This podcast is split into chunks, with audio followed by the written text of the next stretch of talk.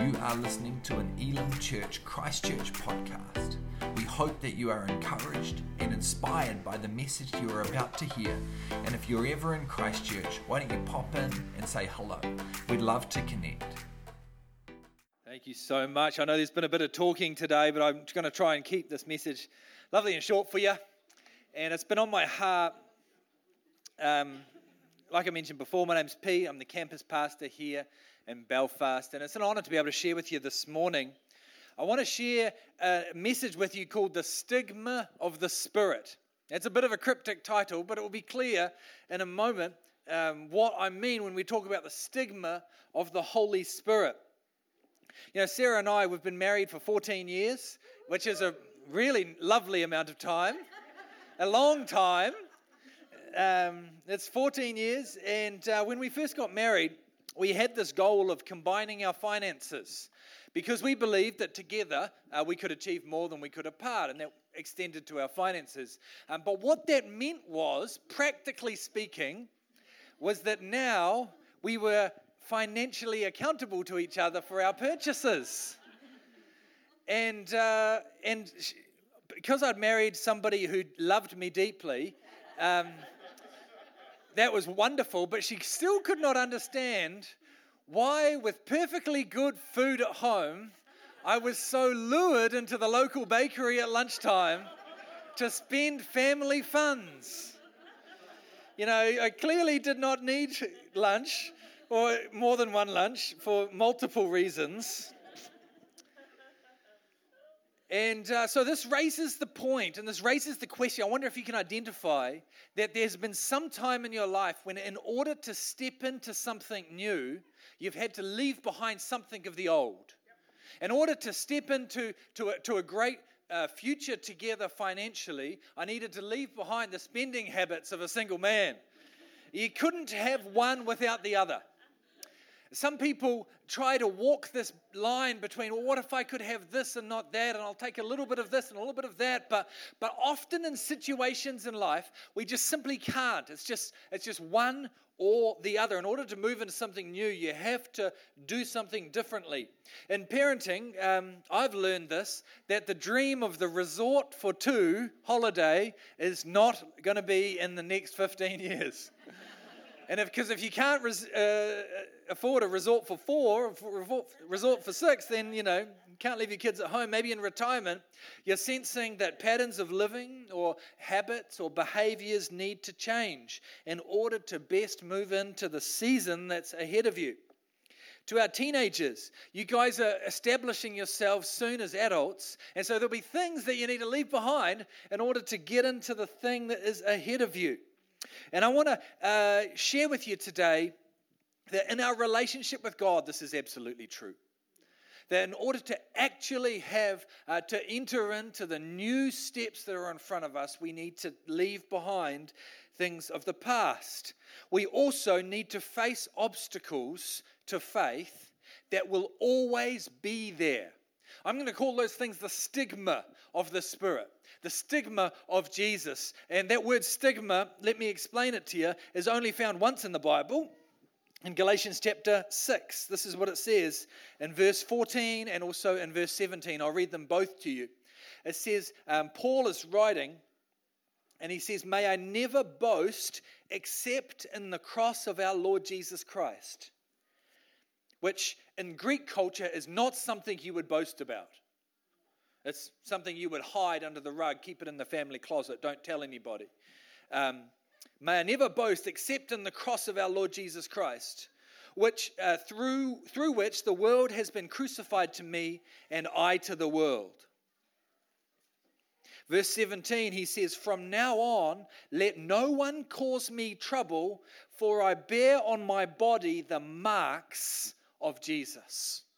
That word marks in the Greek is the stigma, the stigma of Jesus. You know, in ancient times, uh, soldiers or slaves would have branded on the body the, the name of their master or their, or their military general. And it wasn't something that you would wear proudly like a, like a cultural tattoo on your body, it was something that marked ownership. Said, I am owned by this person or I serve as a, as a, um, as a soldier for this person. And so, Paul, who's writing this, he frames his suffering for, for Christ in this way. He says, I have this brand on my back, and that brand marks me out as somebody who follows Christ. And what that practically looks like is that there were times when people dragged me, when people humiliated me publicly, when people beat me within an inch of my life. He had been stoned twice, and not in the good way, and the people are throwing stones at you way, and not in a good way, not in the, sorry, poor choice of words. That was not in my notes.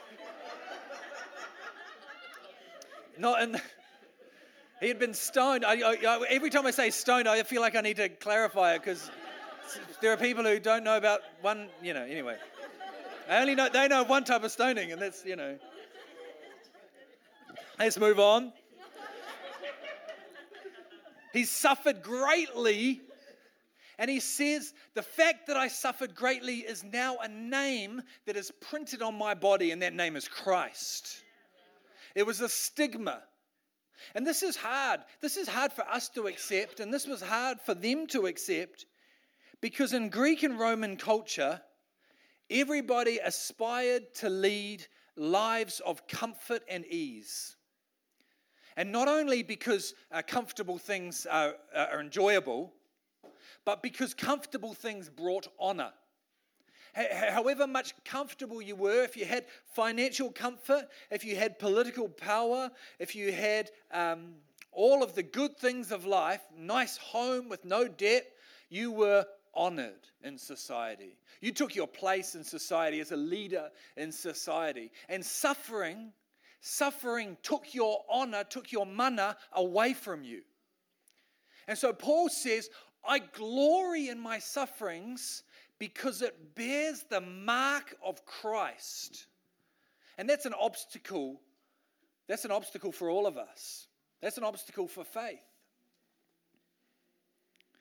So the Christian in the first century, in order to fully understand who Jesus was, in order to be faithful in following him, needed to get past the fact that he suffered. They needed to identify with somebody whom nobody wanted naturally to identify with.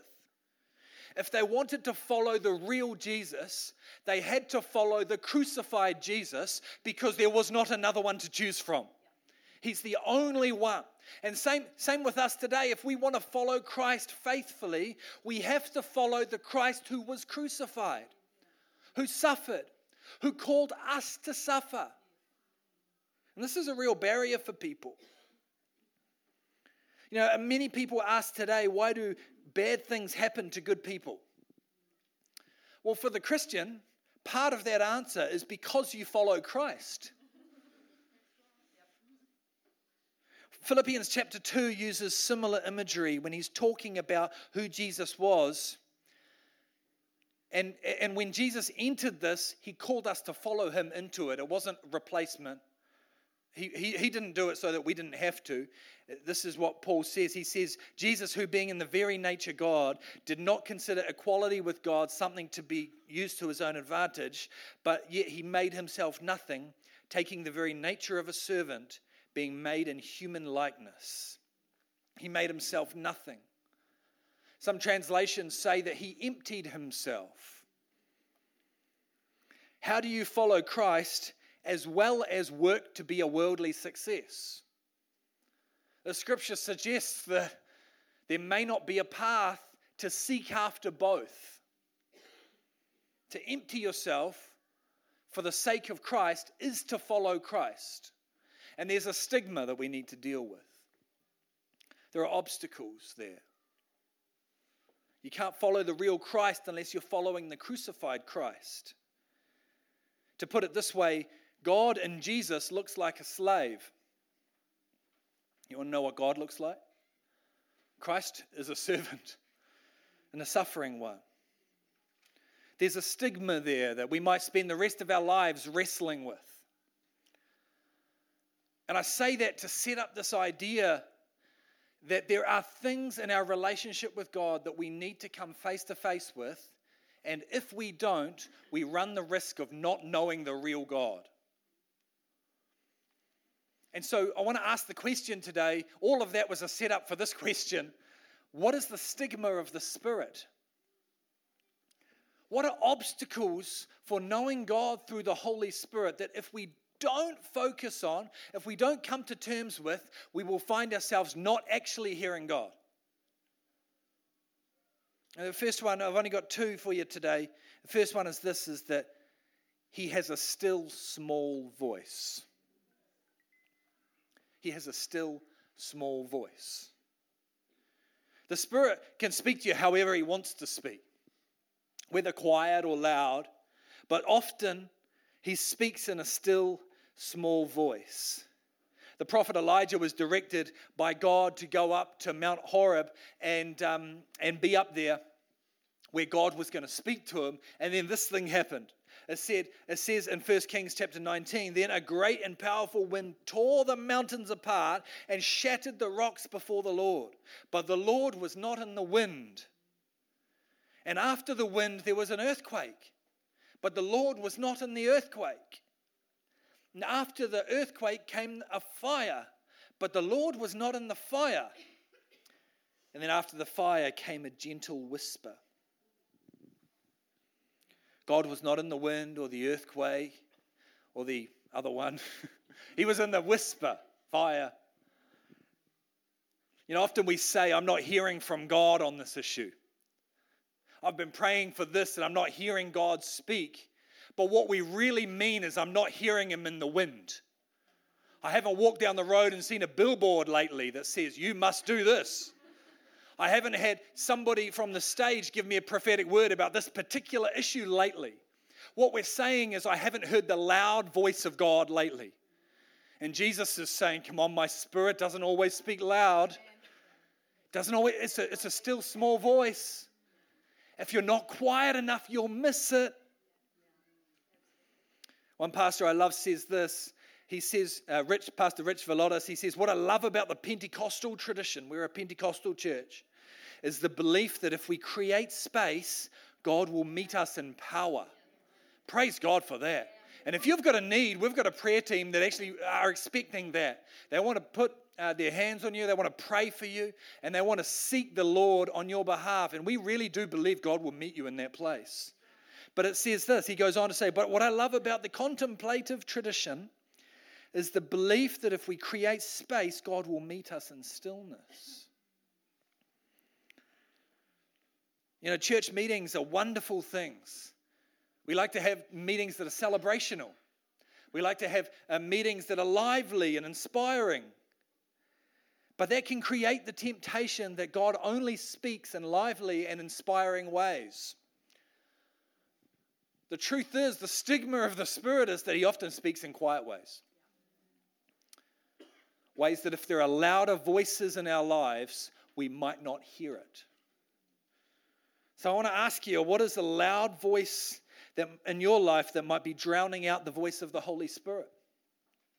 It might be the voice of drama. It's a loud voice.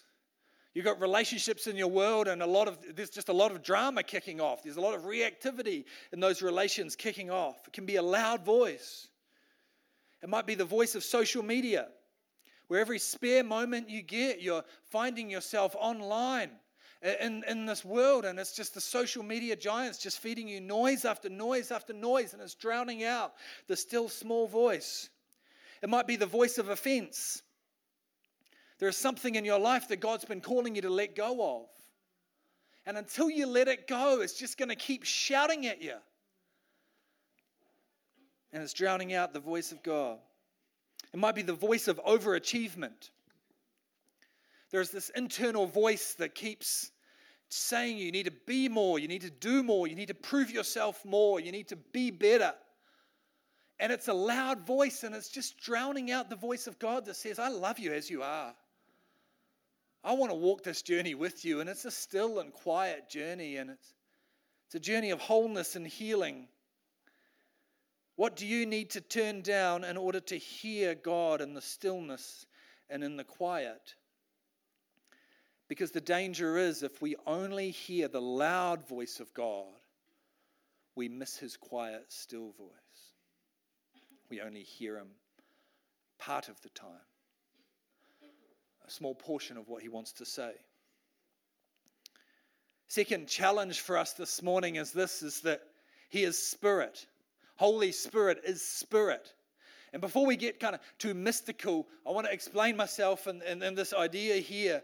Because in Western culture, we question anything that we don't fully understand with our mind. I personally think it's a control, a control thing that we want to understand something and therefore be in a position of control over it. But the spirit we don't fully understand. If somebody said to just the average Kiwi, you know, I woke up this morning had this, having the strangest uh, desire to go and do this thing that's unusual to me. Then the average Kiwi would probably say, Oh, that's interesting, change the subject and move on. We don't like things that we don't control. One example I read this week is of 1905, and if you're not aware, 1905, there was a big revival of Christianity in Wales. It's one of the historical big high points of the last 200 years. And um, there was a couple, uh, English couple in India who had heard about this. So they jumped on the first ship.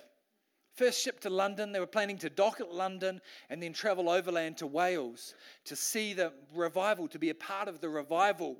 And they got to and they got to London, and uh, they coincidentally they met up with some some people they knew, some friends they knew, who um, yeah, who they trusted.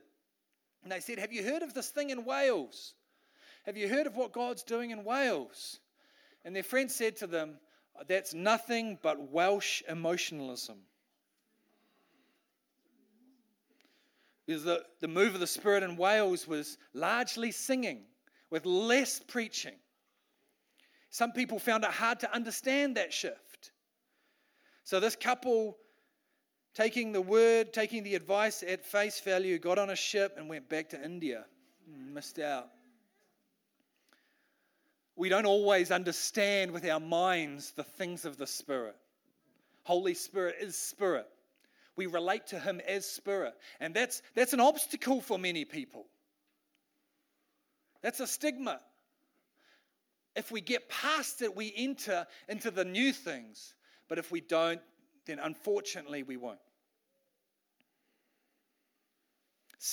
One uh, definition of feeling led by the Spirit and and if you're not a Christian, you may still identify with this idea, but not have put words to it in the past. You might say something like, I just kind of felt like I should be here at church this morning. And uh, you haven't quite put it all together. But what I want to share with you is this is the one definition of feeling led by the Spirit is simply knowing something, but not necessarily being able to explain how it works or how you know. You might wake up one Sunday and simply know you've got to be at church. You don't normally go to church, but you think, oh, I just want to go to church. I don't know why I want to go to church. It's not something I normally want to do, but I just got to kind of be there. You might have a feeling to start to minister or to start to serve on a team in some way. You think, I want to be involved with this kind of ministry. I want to serve this type of person. You can't explain it. It's a new experience and it comes with some anxiety but you just kind of know in your heart that that's what you need to do. You know that it's right. One question I've asked myself that's really helped me when it comes to discerning the Spirit is the question is it right? Not why do I think it's right, because then I, my mind goes into the reasoning, into trying to understand things. But do it in my spirit, my heart, in my soul, do I think that this is right? And you might say, I don't know why I think it's right, but I do think it's right. It's an example of relating to God as spirit. Just invite the keys to come. I want to share with you an example of somebody who answered the question Is it right? There's a, a pastor in the States in the late 70s called Pastor John Wimber. He was reading his Bible and he became convinced that the ministry of Jesus is our model for today. Now, that, that doesn't seem like a controversial thing, but what it means is, is that the healings and the miracles of Jesus are available for the church. So he began to think like this, and he began to take his journey, uh, take his church on the journey to earnestly pray for and see healing in the church. He preached about healing, he taught theology around healing, and he prayed for hundreds of people for 10 months and saw no healings. The Holy Spirit has spoken to Pastor John, and he had shown him scriptures that confirmed that the ministry of Jesus is still for today. He knew in his spirit that it was right. Plenty of voices around him telling him that it was not right. But he knew in his heart that it was true and that God was in it. But the stigma of the situation, the thing that he needed to press on past, the obstacle of faith was that when he prayed for people, they would not get healed. For weeks and for months, for 10 months. Then on the in February 1978, he was invited to go and pray for a church member's wife and he was feeling on the way there deflated and faithless when he went over to their house. This is hilarious what, what God did in this moment. He prayed for her. It says that he, he, he says that he just prayed a kind of faithless prayer. The words came out, but the heart wasn't in it. And as soon as he had prayed that prayer, he turns to his uh, to, to her husband and says, "You know, God doesn't heal every time." it's like he was prepared to say that, right? You, cause, you know, you know how it would be. God doesn't heal every time. And as soon as he said those words, this lady sat bolt upright in bed, 100% healed. That, that was a moment where the, it was like the floodgates opened. God began to heal in such amazing and powerful ways and a lot of the understanding and a lot of the leadership that we have around the gifts and the things of the Spirit today are rooted in this time where Pastor John Wimber, amongst many others, sought God when he could be found. John chapter 3, verse 8 says, The wind blows wherever it pleases. You hear its sound, but you cannot tell where it comes from or where it is going so it is with everybody born of the Spirit. There are some things that we just know in our hearts that are right, but we don't know why. We don't understand why. The situation itself could even be unusual. You might face a conflict because you hold a particular view and you don't even really know why you hold that view. But the question is is it right? Is God calling you to that? Do you feel that God is in it? There are so many questions that we could ask Pastor John. Why did it take so long? Surely, Lord, surely five months of waiting would have been sufficient, not 10. Surely, even just six weeks probably would have been okay. But it was 10 months, and none of those questions matter as much as simply understanding that the Holy Spirit is Spirit and He will do what He will do in His timing as God has planned it. So, as we close today, I want to invite you to join me in a prayer. You might have prayed a prayer like this many times, or maybe for you, this is a first. And we're going to pray and we're going to give God an opportunity and an invitation to move right here and right now through His Spirit. And this, inspira- uh, this invitation has two parts. The first part is for God to come and move as a community right here in this room. And the second part, which is actually more important for you, is for you personally to invite God to come and move with just you. So often we want God to move in the room, but we don't want Him to move in our hearts. So our invitation this morning is for God to come and move in us as a church and in our hearts. And the reason we want to invite God is because so often we just storm ahead with our own plans, expecting God to keep up with our pace. And God says, just slow down, just quieten things. Let's do things at my pace, in my plans. So we invite Him to come and do what He wants to do in His timing and His plan. With every head bowed and eye closed, let's just pray together this morning.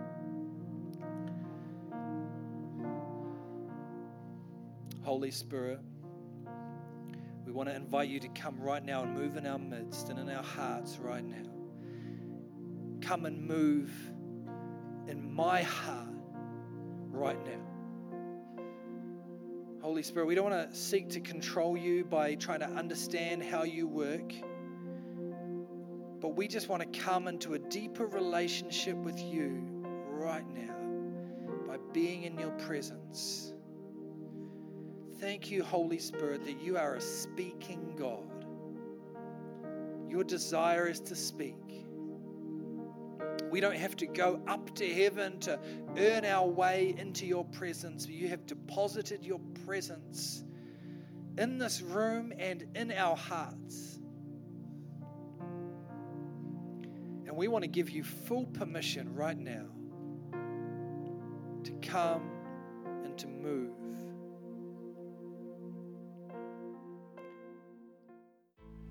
Thank you for listening to this Elim Church Christchurch podcast. For more information about our church, you can visit www.elimchristchurch.org or connect at one of our services every Sunday at 10 a.m.